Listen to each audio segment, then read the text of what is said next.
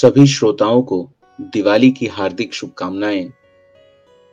दिवाली खत्म हो गई है और अब छठी मैया और छठ व्रत की तैयारी चल रही है।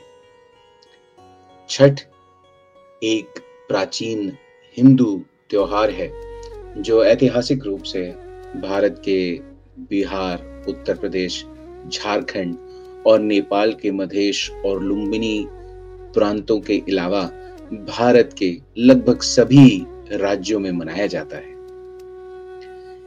यह सूर्य उपासना एवं देवी प्रकृति के छठे रूप और भगवान सूर्य की बहन छठी मैया की उपासना का अनुष्ठान है। यह अनुष्ठान कार्तिक शुक्ल पक्ष की षष्ठी पर मनाया जाता है, यानी दिवाली के छह दिन बाद। छठ व्रत के संबंध में अनेक लोक कथाएँ प्रचलित हैं। उनमें से एक कथा के अनुसार जब पांडव अपना सारा राजपाट जुए में हार गए तब श्री कृष्ण द्वारा बताए जाने पर द्रौपदी ने छठ व्रत रखा। तब उनकी मनोकामनाएँ पूरी हुई तथा पांडवों को उनका राजपाट वापस मिला। लोक मान्यता के अनुसार षष्ठी की पहली पूजा सूर्य ने ही की थी छठ जैसी खगोलीय स्थिति जब चंद्रमा और पृथ्वी के भ्रमण तलों की सम रेखा के दोनों छोरों पर सूर्य की पराबैंगनी किरणें कुछ चंद्र की सतह से परावर्तित तथा कुछ गोलीय अपरिवर्तित हो, होती हुई पृथ्वी पर पुनः सामान्य से अधिक मात्रा में पहुँच जाती हैं। वायुमंडल के स्तरों से आवर्तित होती हुई सूर्यास्त तथा सूर्योदय को यह और भी सघन हो जाती है। ज्योतिषी गणना के अनुसार यह घटना कार्तिक तथा चैत्र मास की अमावस्या के छह दिन उपरांत आती है। ज्योतिषीय गणना पर आधारित होने के कारण इसका नाम और कुछ नहीं बल्कि छठ पर्व ही रखा गया है। छठ पर्व चार दिनों का उत्सव है, चार दिनों का अनुष्ठान है। जिसकी शुरुआत दिवाली के चौथे दिन, यानी कार्तिक शुक्ल पक्ष की चतुर्थी को मनाया जाता है और इसे हम नहाय खाए के नाम से जानते हैं। इस अनुष्ठान में सबसे पहले घर की सफ़ाई कर उसे पवित्र किया जाता है। उसके बाद व्रती अपने नज़दीक में स्थित गंगा नदी, गंगा की सहायक नदी या तालाब में जाकर स्नान करते हैं। व्रती इस दिन नाखनू वगैरह को अच्छी तरह काट कर स्वच्छ जल से अच्छी तरह बालों को धोते हुए स्नान करते हैं। लौटते समय वो अपने साथ गंगा जल लेकर आते हैं, जिसका उपयोग वे खाना बनाने में करते हैं। वे अपने घर के आसपास को साफ़ सुथरा रखते हैं। व्रती इस दिन सिर्फ़ एक बारी खाना खाते हैं। खाना में व्रती कद्दू की सब्ज़ी, मूंग चना दाल, चावल का उपयोग करते हैं। तली हुई पूरियाँ, पराठे, सब्ज़ियाँ आदि वर्जित हैं। यह खाना कांसे या मिट्टी के बर्तन में पकाया जाता है। खाना पकाने के लिए आम की लकड़ी और मिट्टी के चूल्हे का इस्तेमाल किया जाता है। जब खाना बन जाता है तो सर्वप्रथम व्रती खाना खाते हैं। उसके बाद ही परिवार के अन्य सदस्य खाना खाते हैं। व्रत का दूसरा दिन, यानी कार्तिक महीने की शुक्ल पक्ष की पंचमी को खरना या लोहंडा के नाम से मनाया जाता है। इस दिन व्रती पूरे दिन उपवास रखते हैं। इस दिन व्रती अन्न तो दूर की बात है सूर्यास्त से पहले पानी की एक बूंद तक ग्रहण नहीं करते शाम को चावल, गुड़ और गन्ने के रस का प्रयोग कर खीर बनाया जाता है। खाना बनाने में नमक और चीनी का प्रयोग नहीं किया जाता है। इन्हीं दो चीज़ों को पुनः सूर्य देव को नैवेद्य देकर उसी घर में एकांत करते हैं, अर्थात एकांत रह के उसे ग्रहण करते हैं। परिवार के सदस्य उस समय घर के बाहर चले जाते हैं ताकि कोई शोर न हो सके। एकांत से खाते समय व्रति हेतु किसी तरह की, की आवाज़ सुनना पर्व के नियमों के विरुद्ध है।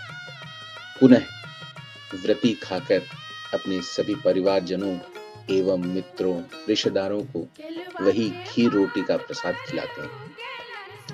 इस संपूर्ण प्रक्रिया को खरना कहते हैं।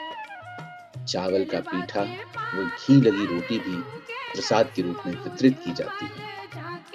इसके बाद अगले 36 घंटों के लिए व्रती निर्जला व्रत रखते हैं।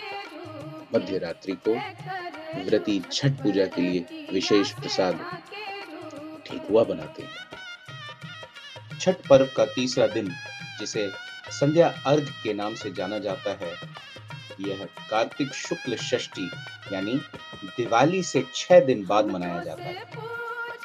पूरे दिन सभी लोग मिलकर पूजा की तैयारियाँ करते हैं। छठ पूजा के लिए विशेष प्रसाद, जैसे ठेकुआ, चावल के लड्डू, जिसे कचवनिया भी कहा जाता है, यह सब बनाया जाता है।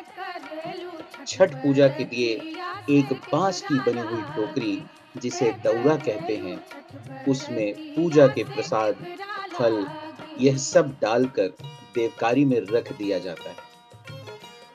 वहाँ पूजा अर्चना करने के बाद शाम को एक सूप में नारियल, पाँच प्रकार के फल और पूजा के अन्य सामान लेकर दौरा में रखकर घर का पुरुष अपने हाथों से उठाकर छठ घाट पर ले जाता है। यह अपवित्र ना हो जाए इसके लिए उसे सिर के ऊपर की तरफ़ रखते हैं। छठ घाट की तरफ़ जाते हुए रास्ते में प्रायः महिलाएँ छठ के पारंपरिक गीत गाते हुए जाती हैं। छठ पर्व का तीसरा दिन जिसे संध्या अर्घ के नाम से जाना जाता है। यह कार्तिक शुक्ल षष्ठी, यानी दिवाली से छह दिन बाद मनाया जाता है। पूरे दिन सभी लोग मिलकर पूजा की तैयारियाँ करते हैं। छठ पूजा के लिए विशेष प्रसाद, जैसे ठेकुआ चावल के लड्डू, जिसे कचवनिया भी कहा जाता है, यह सब बनाया जाता है। छठ पूजा के लिए एक बाँस की बनी हुई टोकरी, जिसे दौरा कहते हैं, उस सामग्रियों में व्रतियों द्वारा निर्मित गेहूँ के आटे से बना हुआ ठेकुआ सम्मिलित होता है। यह ठेकुआ इसीलिए कहलाता है क्योंकि इसे काठ की एक विशेष प्रकार की डिज़ाइनर फर्मा पर आटे की लुब्धि को ठोक कर बनाया जाता है। उपरोक्त ठेकुआ के अतिरिक्त कार्तिक मास में खेतों में उपजे सभी नए कंदमूल फल सब्ज़ी मसाले व अन्न आदि तथा गन्ना, ओल, हल्दी, नारियल, बड़ा वाला नींबू, पके, केले आदि चढ़ाए जाते हैं। ये सभी वस्तुएँ साबुत यानी बिना कटे हुए ही अर्पित की जाती हैं। इसके अतिरिक्त दीप जलाने के हेतु नए दिए, नई बातियाँ व घी ले जाकर घाट पर दीपक जलाते हैं। इसमें सबसे महत्वपूर्ण अन्न जो है, वह है कुस्की केराव के दाने।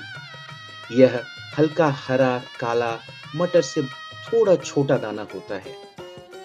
इसे टोकरे में लाते तो हैं, पर सांध्य अर्घ में सूर्य देव को अर्पित नहीं किया करते। इन्हें टोकरे में अगले दिन सुबह उगते सूर्य को अर्पण करने हेतु सुरक्षित रख दिया जाता है। बहुत सारे लोग घाट पर रात भर ठहरते हैं। वहीं कुछ लोग छठ का गीत गाते हुए सारा सामान लेकर घर आ जाते हैं और उसे देवकारी में रख देते हैं। चौथे दिन कार्तिक शुक्ल सप्तमी, यानी दिवाली के सातवें दिन की सुबह उदयमान सूर्य को अर्घ दिया जाता है। सूर्योदय से पहले ही व्रती लोग घाट पर उगते सूर्यदेव की पूजा हेतु पहुँच जाते हैं और शाम की तरह ही उनके पुरजन और परिजन उपस्थित रहते हैं। संध्या अर्घ में अर्पित किए पकवानों को नए पकवानों से प्रतिस्थापित कर दिया जाता है, परंतु कंदमूल फलादि वही रहते हैं। सभी नियम, विधान सांध्य अर्घ की तरह ही रहते हैं। सिर्फ़ इसमें व्रती लोग इस समय पूरब की ओर मुँह करके पानी में खड़े होते हैं व सूर्य उपासना करते हैं। पूजा अर्चना समाप्त उपरांत घाट पर पूजन होता है।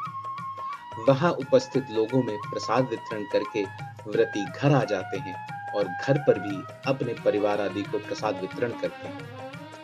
व्रती घर वापस आकर गाँव के पीपल के पेड़, जिसको बरम बाबा कहते हैं, वहाँ जाकर पूजा करते हैं। पूजा के पश्चात व्रती कच्चे दूध का शरबत पीकर तथा थोड़ा प्रसाद खाकर व्रत पूर्ण करते हैं, जिसे पारण या परना कहते हैं। व्रती लोग खरना के दिन से आज तक, यानी सप्तमी तक निर्जला उपवास उपरांत सप्तमी की सुबह को नमक युक्त भोजन करते हैं। छठ पूजा का सबसे महत्वपूर्ण पक्ष इसकी सादगी, पवित्रता और लोक पक्ष भक्ति और आध्यात्म से परिपूर्ण इस पर्व में बाँस निर्मित सूप टोकरी, मिट्टी के बर्तनों, गन्ने का रस गुड़, चावल और गेहूँ से निर्मित प्रसाद और सुमधुर लोकगीतों से युक्त होकर लोग जीवन में भरपूर मिठास का प्रसार करते हैं। शास्त्रों से अलग यह जन सामान्य द्वारा अपने रीति रिवाजों के रंगों में गढ़ी गई उपासना पद्धति है। इसके केंद्र में वेद या पुराण जैसे धर्म ग्रंथ न होकर किसान और ग्रामीण जीवन है। इस व्रत के लिए न विशेष धन की आवश्यकता है, न पुरोहित या गुरु के अभ्यर्थना की। ज़रूरत पड़ती है तो केवल पास पड़ोस के सहयोग की, जो अपनी सेवा के लिए सहर्ष और कृतज्ञता पूर्वक प्रस्तुत रहते हैं।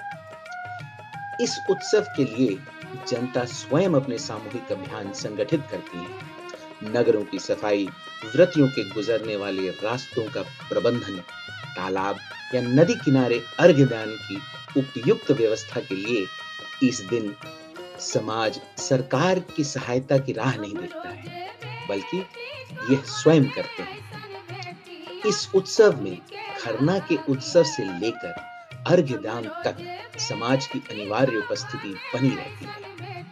यह सामान्य और गरीब जनता के अपने दैनिक जीवन की मुश्किलों को भुलाकर सेवा भाव और भक्ति भाव से किए गए सामूहिक कर्म का विराट और भव्य प्रदर्शन है। जय छठी।